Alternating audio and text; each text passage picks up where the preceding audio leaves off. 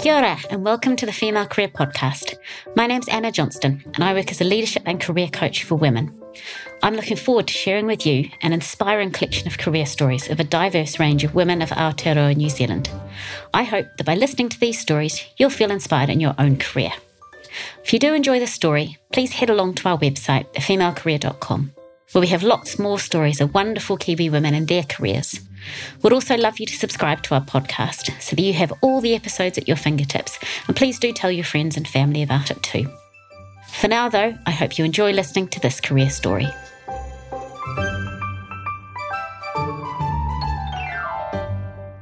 So I'm really looking forward to speaking today with Courtney Johnston, who is Tumu Whakarae, Chief Executive of Te Papa Tongarewa, the Museum of New Zealand. Courtney's had a varied career across web, communications, and people leadership. One of her first jobs, while she was a student at Victoria University studying for her Masters in Art History, was actually as a visitor host at Te Papa. Her early career was at City Gallery Wellington as an assistant curator and publicist before moving to the National Library, working across communications and web. She was the general manager at Boost Media, a web design and development agency in the early 2010s, before spending a number of years as director at the Dowse Art Museum in Lower Hutt. She initially joined Te Papa as the Director of Audience and Insight before moving into her current role at the end of 2019. And outside of her full time gigs, she was the visual arts correspondent on Nine to Noon with Kathryn Ryan for 10 years and has also been on the boards of a wide range of organisations, including as chair of Museums Aotearoa. I'm really looking forward to hearing more today. Kia ora, Courtney, and thank you very much for joining me. Oh, kia ora. It's such a delight. Lovely. Well, my first question is going to take you a little way back. And I know that you grew up on a, I think, on a dairy farm just outside of New Plymouth. When you were a child, what careers were you thinking about or maybe aspiring to? Yeah, it's interesting, isn't it? Like growing up on a farm has shaped me so much. And when you grow up on a farm, life is the work you don't distinguish between those two things. I do remember, you know, being really little and wanting to be an archaeologist. Turns out actually I wanted to be a paleontologist, and that was because, like every four year old, I was incredibly into dinosaurs. I remember when I was in my early teens high school. It was when the Warriors, the rugby league club, had just been set up, and a friend and I were watching every single game. And that was when I decided I was going to be a physiotherapist for the Warriors. And then I found out about statistics, which is something I'm, I was not very good at at all. So that went away. When I went to university, it was mostly about getting out of New Plymouth, which is why I headed down to Otago. And then I did subjects that I loved and found fascinating. So I'd started off with a double degree in art history and psychology, but at that point, still no real picture, I think, of what I wanted to be when I grew up. I think that really didn't start to emerge until I moved. I transferred to Wellington at the beginning of my third year of my undergraduate in 2000. And it was one of those kind of sliding door moments where everything changed and almost like I fell into a career opportunity that turned out to fit me like a glove when I got into the art history department at Victoria University and the newly established Adam Art Gallery that had just opened up at Victoria as well. And then, of course, the newly established Te Papa, which had just opened in 1998 too. So, aside from really inspirational teachers who lit me up around learning, I actually can't remember when I decided what I wanted to be at all. And I think that's quite common for people. I think it's often quite rare that we have an epiphany age 13 and then pursue that for the rest of our lives. I think often it is, as you said, you almost through those experiences and trying some stuff out and finding the things that you really love, or maybe getting into an environment you go, oh, this is something I'm really passionate about. It's that often enough, the real live experience, which helps to shape their path. And tell me a little bit about some of your first jobs and what did you learn from those? I guess I grew up working on the farm. Mm-hmm. I was really lucky. We spent, as kids, there were three of us, we spent heaps of time with my dad on the farm as well as with my mum. And my mum was working on the farm as well. I guess I mucking in and just doing things and seeing work as fun, doing as you're told, and seeing work as fun and finding working really satisfying was a big experience of my kind of growing up. And then I think, like a lot of young people, I got into hospitality. That those were my first kind of jobs, were waitressing and clearing glasses. And thinking back on it, I learned heaps from waitressing, and I still really admire good wait staff. I learnt there a lot about using charm and diplomacy to settle tensions in groups, and I learnt a lot about systems improvement, and I learnt heaps about honesty with clients, which I'm not sure whether my bosses at various restaurants would have appreciated all the very honest advice that I gave to our customers, but maybe that was a value set kind of emerging in an early role. Yeah, wonderful. I waitressed for a few years as well as certainly as kind of a student. And I agree. I look back at that time and you do find actually that you learn a lot from that. And it's one of the things I think I love about New Zealand is that you said whether it's growing up on a farm or even those kind of early jobs as at school while you maybe you're studying, I think we get into the world of work quite early. And so you learn a lot even from those first roles. Mm. And then what then, as you got more into your professional career, what were some of perhaps the highlights, but maybe also the challenges of those first few years? I think it's hard to know when, when your career started, but maybe when I started doing jobs, a lot of short term contracts actually, when I was at university and doing my honours and my masters, a lot of little bricks that started to build up into a bigger path, I guess. And the biggest thing was all of my lecturers who made opportunities for me or connected me into their networks and helped me get a 12 week job here or a bit of part time work there, all of which strengthened my visibility and brought opportunities my way, little research contracts, or I worked on the New Zealand at Venice, the Venice Biennale project in 2001 as the researcher for Michael Stevenson because one of my lecturers put me forward for that, or visitor hosting at the Adam Art Gallery and then getting the opportunity to learn how to handle artworks. Everything that's come my way has been by virtue of other people seeing me and offering me something to do. But I think the first challenge, like the my first real jobs were at City Gallery Wellington, where I got to work on the Shane Cotton exhibition there, working for Lara Strongman, Rosalie Gascoigne, working with grown up curators while I was finishing off my masters. And I desperately wanted to be a curator. I wanted it so much. And it just didn't happen. It just didn't happen. I always felt like I was always the bridesmaid, that the searchlight of opportunity passed over me to the person standing next to me. And it just, I, I even used to just think it was just because I didn't dress right. But being a curator never happened for me. So I sort of fell sideways into PR and then into comms. Like the, the full time assistant curator job at City Gallery went to one person and then they offered me the PR job as kind of a consolation, I think, in a way.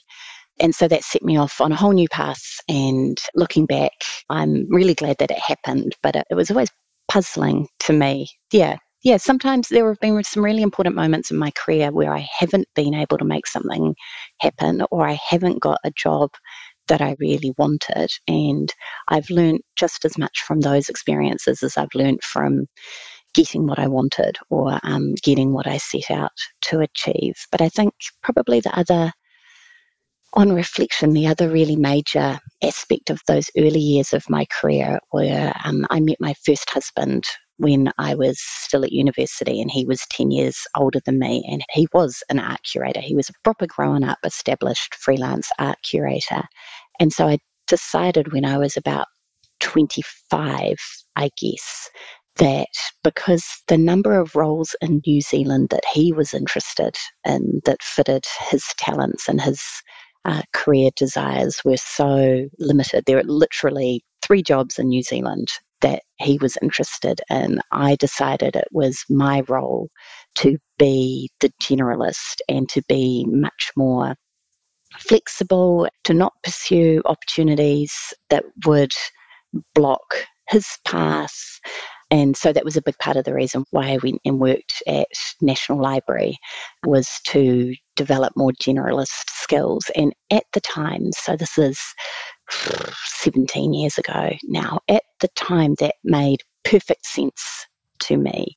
And the reason I raise it is that it's probably something up until the last six months, I haven't thought about very hard.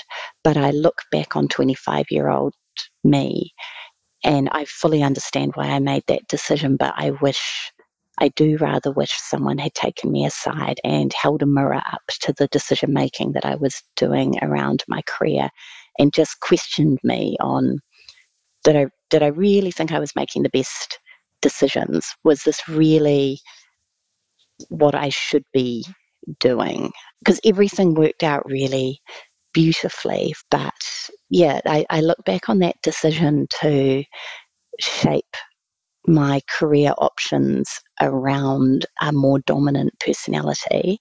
And I think, well, mostly I just think, oh, that's interesting. And if one of the young people who I mentor today had that conversation with me, I would probably have some things to say about it. I think it's really interesting reflections, and it's it's something I quite often see with the women that I coach is particularly maybe if they have a male partner around thinking about that dual career and how they might shape their career to fit around the other person. Mm. And it's not uncommon.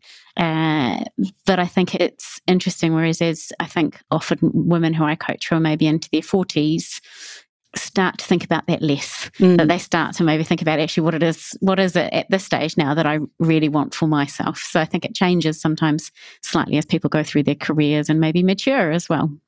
And then as you went through your own career, you moved progressively into, I guess, more leadership roles. So the general manager at Boost Media and then as the director at the Dowse Art Museum. I was really interested. How have you developed yourself as a leader over time? I think a lot of it's self taught, or is it self taught? Uh, maybe it's community development. Maybe I've been communally developed as a leader. I've done very little formal leadership training but I have learnt from so many extraordinary leaders, leaders and people managers, and people who might not be leading people, but they're leading practice and leading ideas and I'm a very collaborative person and I enjoy being around people. I enjoy watching people work and learning from them. And I enjoy reflecting on how things have gone and thinking about how they could go differently. Or my best days are the days when I can take a step back from what i am doing and, and take a breath and go, okay, what's happening here? What's happening around me? What am I not thinking about? How could this play out differently if I looked at it a bit differently? So I, I think I actually overdosed on leadership development just over this past year. You know, I um, was appointed as Tumu Whakarae at Christmas time in 2019 and this the step up has been massive for me and me being me I, I set out to learn as much as possible so I, I put together my squad of chief executives i can't believe how generous people have been to me in this role and the doors that open up and the people who are willing to sit down with me and and talk about what i'm seeing and doing and, and puzzling over so i put together my squad of new work friends but I also got a little bit too stuck into podcasts and books and articles and things like that. And I realized over summer that my head had become quite a cacophony of opinions and leadership styles and you should be doing this and you should not be doing this and you should be pushing yourself like this and have you analyzed yourself enough and do you have space in your diary for reflection and what are you trying to improve and what is your intention for this month and so in about february i think I, I had to put my foot down on myself and I said, I'm taking a month off self improvement. I'm not reading a single blog post, I'm not listening to a single podcast. I'm not going to set myself goals to improve myself. I'm just going to stop for a month and let my brain relax a bit and maybe consolidate a little. So I'm trying not to run on the treadmill of self improvement quite as fast as I tend to do because it ended up not doing me any good. I overworked that muscle to the point where it was beginning to, I guess, deform my gait a little bit.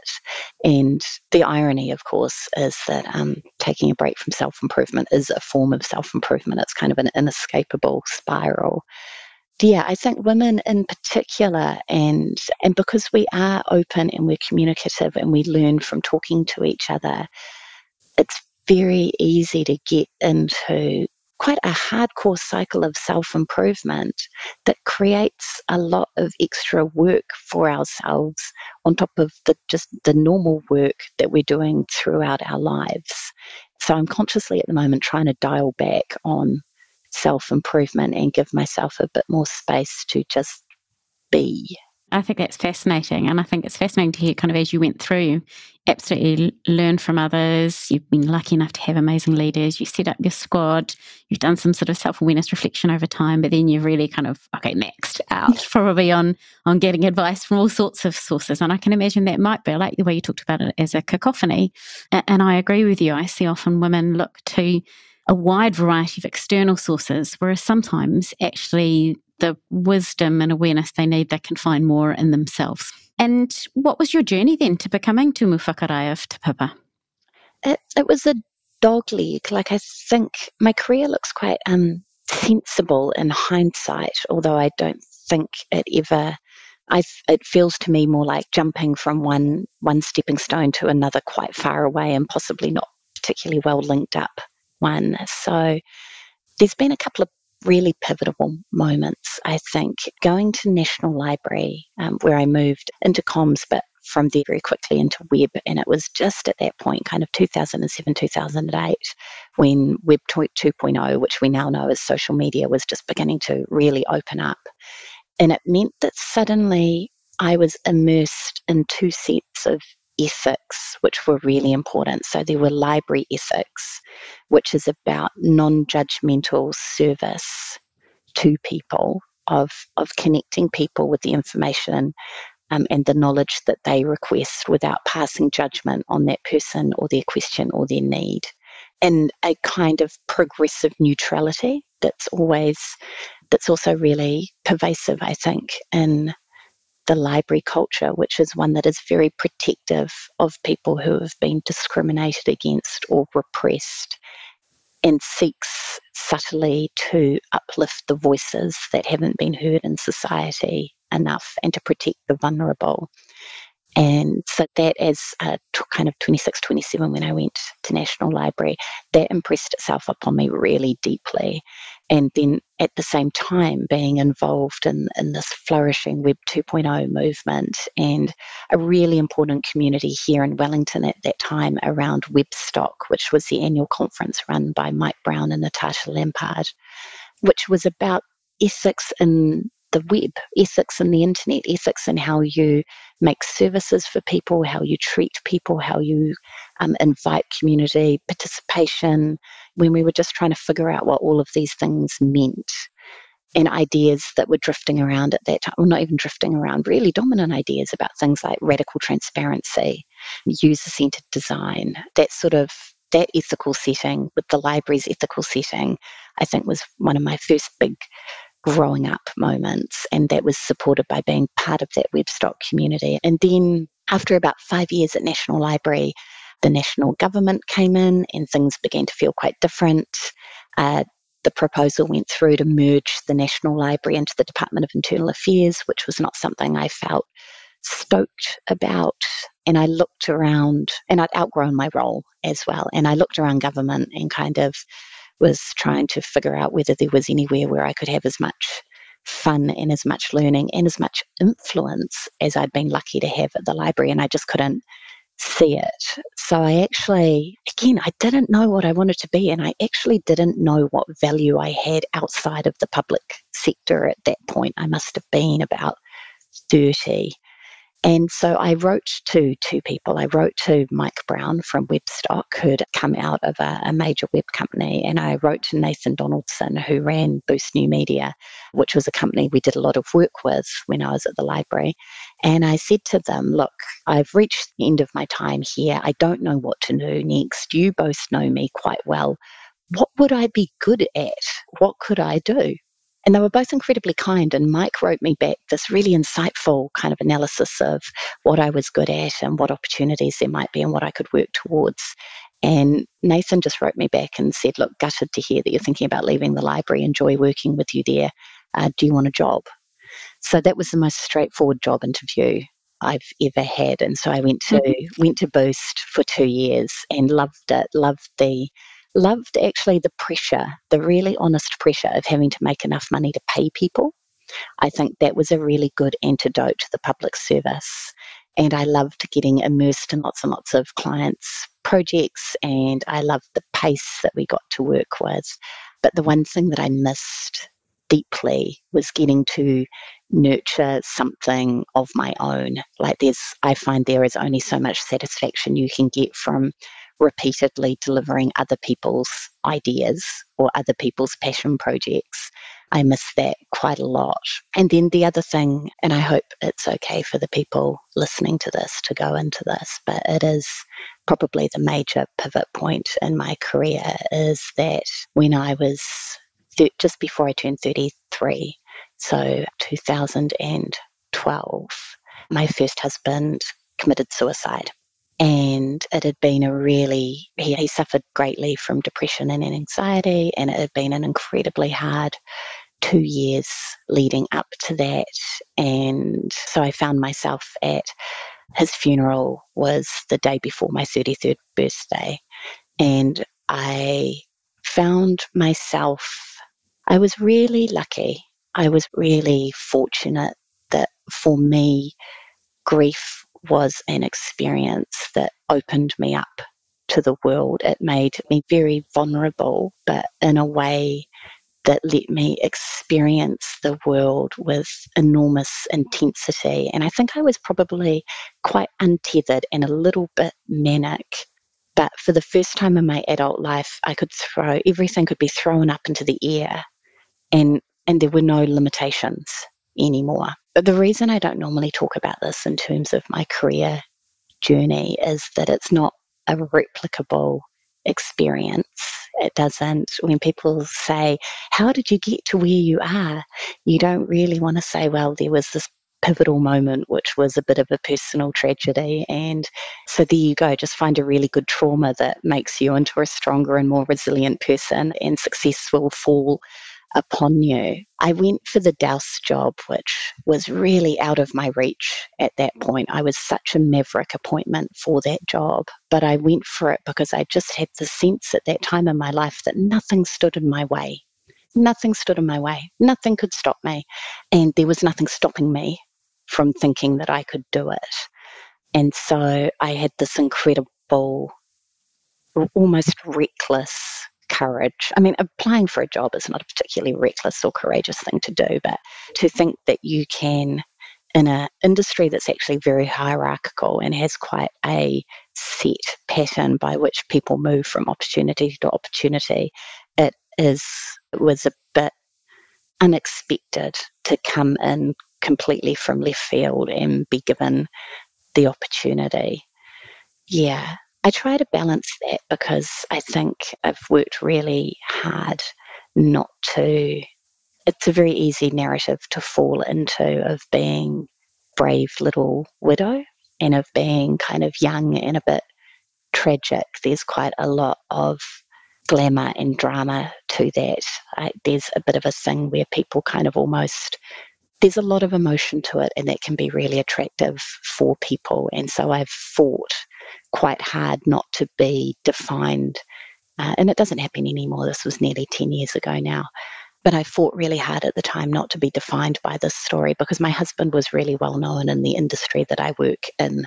So it was my story. I was puzzling this this interview out because you shared the questions in advance um, with three of my closest friends who I have this continuous text conversation with, and I actually tested them on this idea. I said, do you think I should share this? Because it feels really important to me, but I don't know if it's the right thing to share on this platform in this opportunity. And one of my friends texted me back and she said, Look, it is important, but it's not the only thing that's propelled you forward. It's just the most obvious one.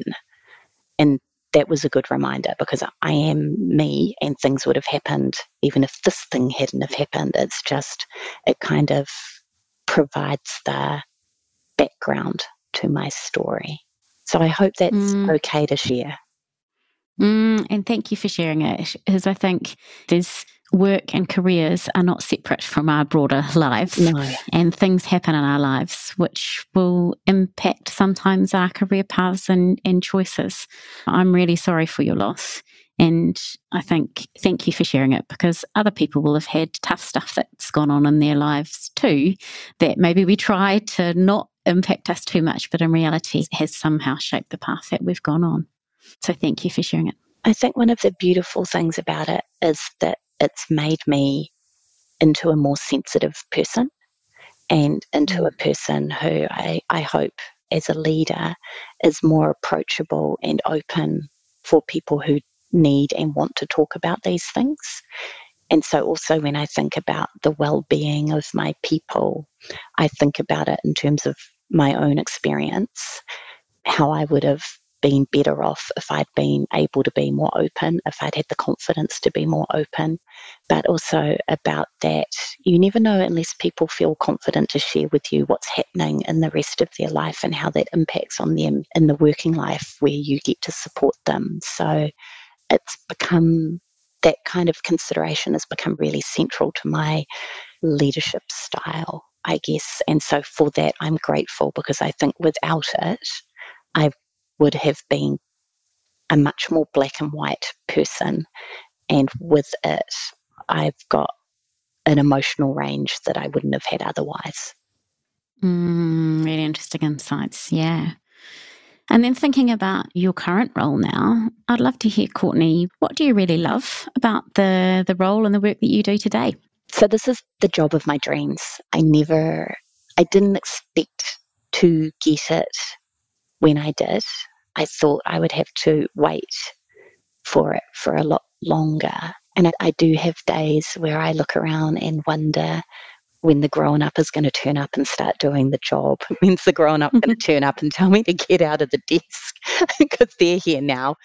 But I love it. I love museums. I find them emotionally and intellectually and spiritually nourishing places to work and emotionally and intellectually and spiritually demanding as well. I think museums today, particularly in societies like our one, a, a colonized society, we're places of great beauty and learning and enjoyment and relaxation and leisure and connection and well-being, but we're also places that are engaged in actively healing the trauma of the past and helping us as a society move through that trauma to take it with us in a way that we can carry it together and help each other and look forward to the challenges of our future and our children's future and our children's children's futures.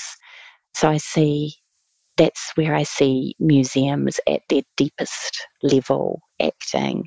So I think a lot about how will the decisions I make today both impact life in 20 years' time, but how will they be viewed in 20 years' time? There's this line in our legislation as the Museum of New Zealand that talks about being a source of pride to New Zealand. And when I have to make a tricky decision, I don't just think, does this feel like a decision that society could be proud of now? I think in 20 years' time, will someone looking at this decision go, oh, no, no? And I think about that. It's, you know, particularly prevalent at the moment as we see so many cases. Not, I mean, not just the claims going through the Waitangi Tribunal and, and two centuries now of colonisation to work through, but of the Me Too movement and of what has been acceptable in our workplaces for decades and decades and decades, and our tendency to say, oh, well, in the 80s it was like that. I don't want someone in 20 years' time looking back and saying, oh, well, in the early 2020s that was still kind of okay. So it's that's what I love about my job that I get to spend my time thinking about something like that. And then when I'm not thinking on big abstract topics like that, I think the, the thing that always really lights me up is I love seeing people succeed. I love seeing people take joy in their work. I love seeing people grow and it's I, I moved into people management quite early in my career and and that's what I love about it. I like the way you described it. And I like you say that view of not as it just the right thing or there's something that would feel that would give people pride now, but taking that really long term view must be a yeah, completely different perspective. Fascinating. I would love to hear next. You know, you've talked And I can hear how much you love your current work, but I can imagine it almost might also be quite all consuming. How do you find balance between your working life and your life outside? Yeah, this has changed really dramatic for me in the last three years. I the thing about working in the arts is that you can work all the time. You can do social work, you can do intellectual work, you can do writing work, you can be talking about it on social media. You can live and breathe it all day around. And that's what I used to do.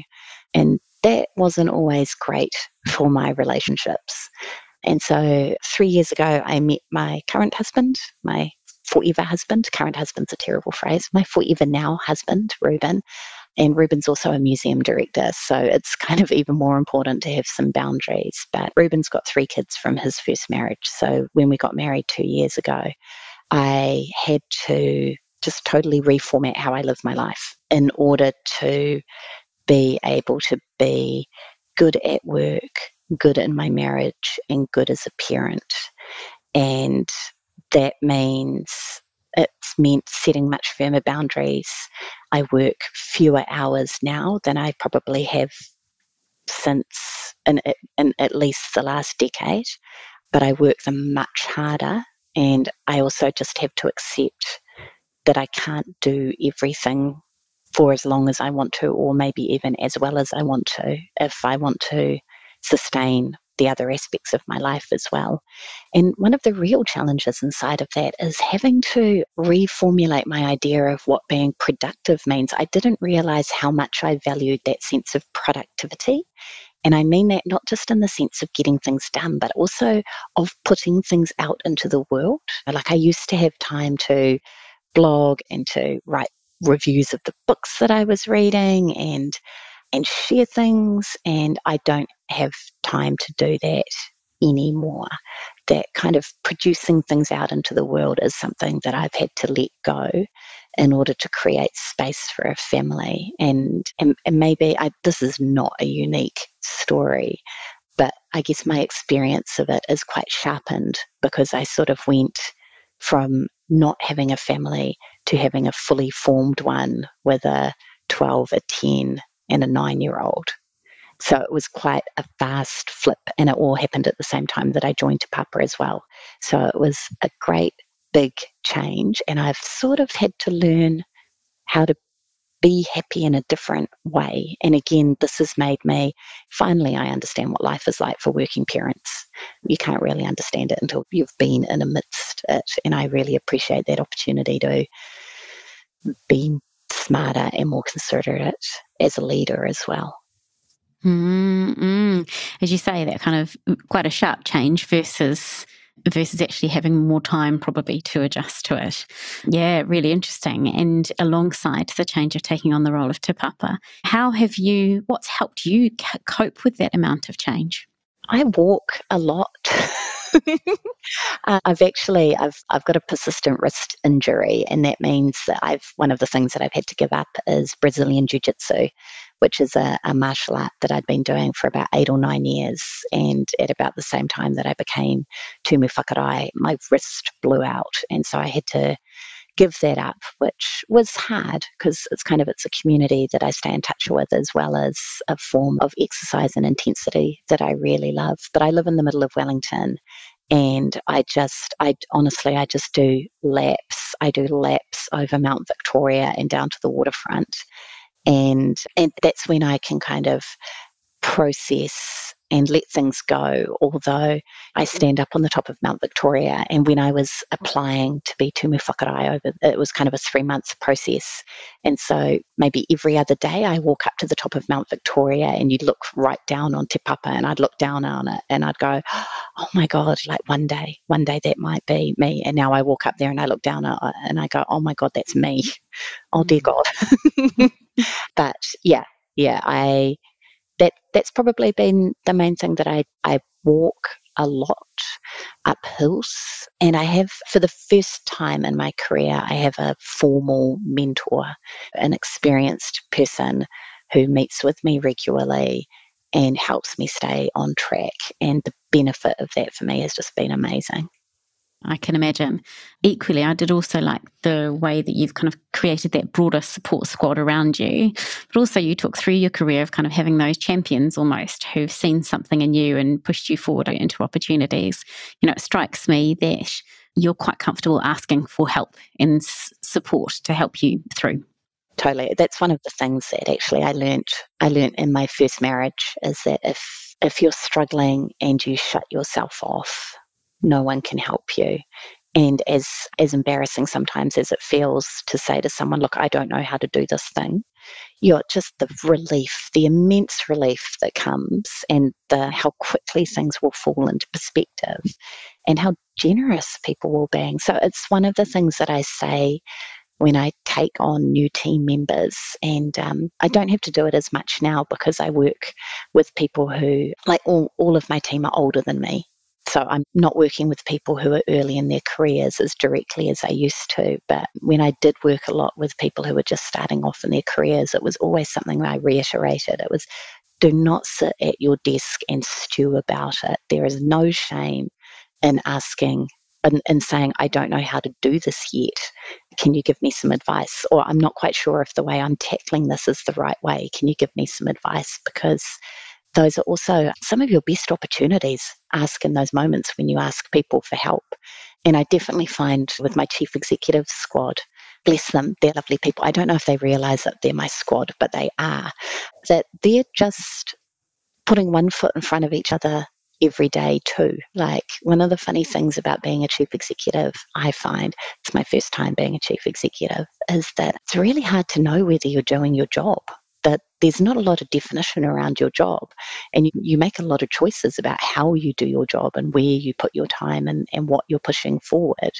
And there's been a lot of reassurance for me in talking to other people who are doing similar jobs for me and understanding that they too are working in that ambiguous space and are, have built up their confidence to live with that ambiguity and be comfortable with it and see that ambiguity, see that sense of not having the answer yet, of being willing to say, I don't know how to do this yet because it's not been done before. There's so much confidence that comes from being good at saying, I don't know how to do this yet. That's just been one of the biggest mental breakthroughs for me. And I no longer really believe in imposter syndrome. I think sometimes it is really valid, but I think it discounts a little bit that natural feeling of not knowing how to do something yet because you're learning and seeing that as a good space to be in rather than a threatening space to be in. That's something I have quite strong feels about right now. And I think you know you I can hear you're you're kind of a living, walking, breathing example of growth mindset. you it didn't say I don't know how to do this. It was I don't know how to do this yet. But I think it is so important because if you come into something with that mindset of I'm learning, I'm looking to improve, it's actually it's, it's a much more healthy way to be than kind of I want to prove myself, which puts a lot of pressure on you to kind of get things right. And and actually you'll get up the learning curve much more quickly if you're if you're asking for help and trying to learn along the way. Yeah, super, Courtney. Great. We talked about some of the perhaps more challenging times in your life and your career. What have been your proudest career moments? I am fiercely proud that I get to do the job that I get to do. I do see myself as in this role preparing the ground for the person who comes after me. And I think the people who come after me New Zealand needs those people to be leading our cultural institutions women, Māori, Pasifika, non Pākehā people, effectively. Like, I shouldn't get some sort of diversity tick just for being younger and female. That's a pretty pretty lame bit of diversity there, really. But if I look across the public sector, it's still quite true. And I feel proud when I see museums making a difference to people's lives. I feel so, so, so proud of that. There, I'm so lucky to work in this sector. It, it's just, it, it's a place of immense reward, of truly feeling like you're making history better, looking into the future. It's so powerful. Wonderful to hear. and I think I'm so I have three kids myself, and I'm now seeing museums through their eyes as well, and seeing what they mm. take from them, which is very different from what I take. And I think absolutely the the role that they play is is so important. And and I like the way you talked about it, kind of emotionally, spiritually, intellectually engaging. It's yeah, fascinating. One last question, if I may, Courtney. I'd love to hear what career advice would you have for other women? I always say tell people what you want to happen. People can't help you achieve your dreams if you don't share them. I think we have a tendency to be very secretive about what we want. We have a whole culture that uh, based around not letting people know when we were applying for jobs. And it's risky, and it's risky to your feelings. A few years ago, I went for the director role at Auckland Museum and I didn't get it. And lots of people knew that I didn't get it. And that was a bit crushing, although it was completely the right decision for the board at Auckland Museum at that time. And I'm quite relieved I wasn't, I definitely wasn't ready for that job and um, probably a good thing all around. But it's only been by sharing what it is that I'm trying to. I'm driven by the sense of my own potential. I'm so curious about my own potential. And the only way to really light that up is to let other people help me grow it. And so that is always my advice to people. We can't help you achieve your dreams if you don't share them. Hmm, that's wonderful. Absolutely wonderful advice. And I think one that is particularly important for women is to sometimes to allow ourselves to dream and then to put some of those dreams out there so that then other people can help us make them a reality. Yeah, lovely. Courtney, it has been such an absolute pleasure to speak to you today and thank you so much for your time and your openness in, in sharing your story. Thank you. Oh, thank you, Anna. I really hope you enjoyed this episode of the Female Career Podcast. Thank you so much for listening. For more inspiring stories of women of Aotearoa and their careers, subscribe to the Female Career Podcast via Apple, Spotify, Google, or wherever you like to listen so that you never miss a story. You can also take a look at our website, thefemalecareer.com, where we feature the stories. And if you subscribe to our mailing list, you can have career advice and inspiration delivered directly to your inbox. Thanks for your support, and I look forward to you joining us again soon.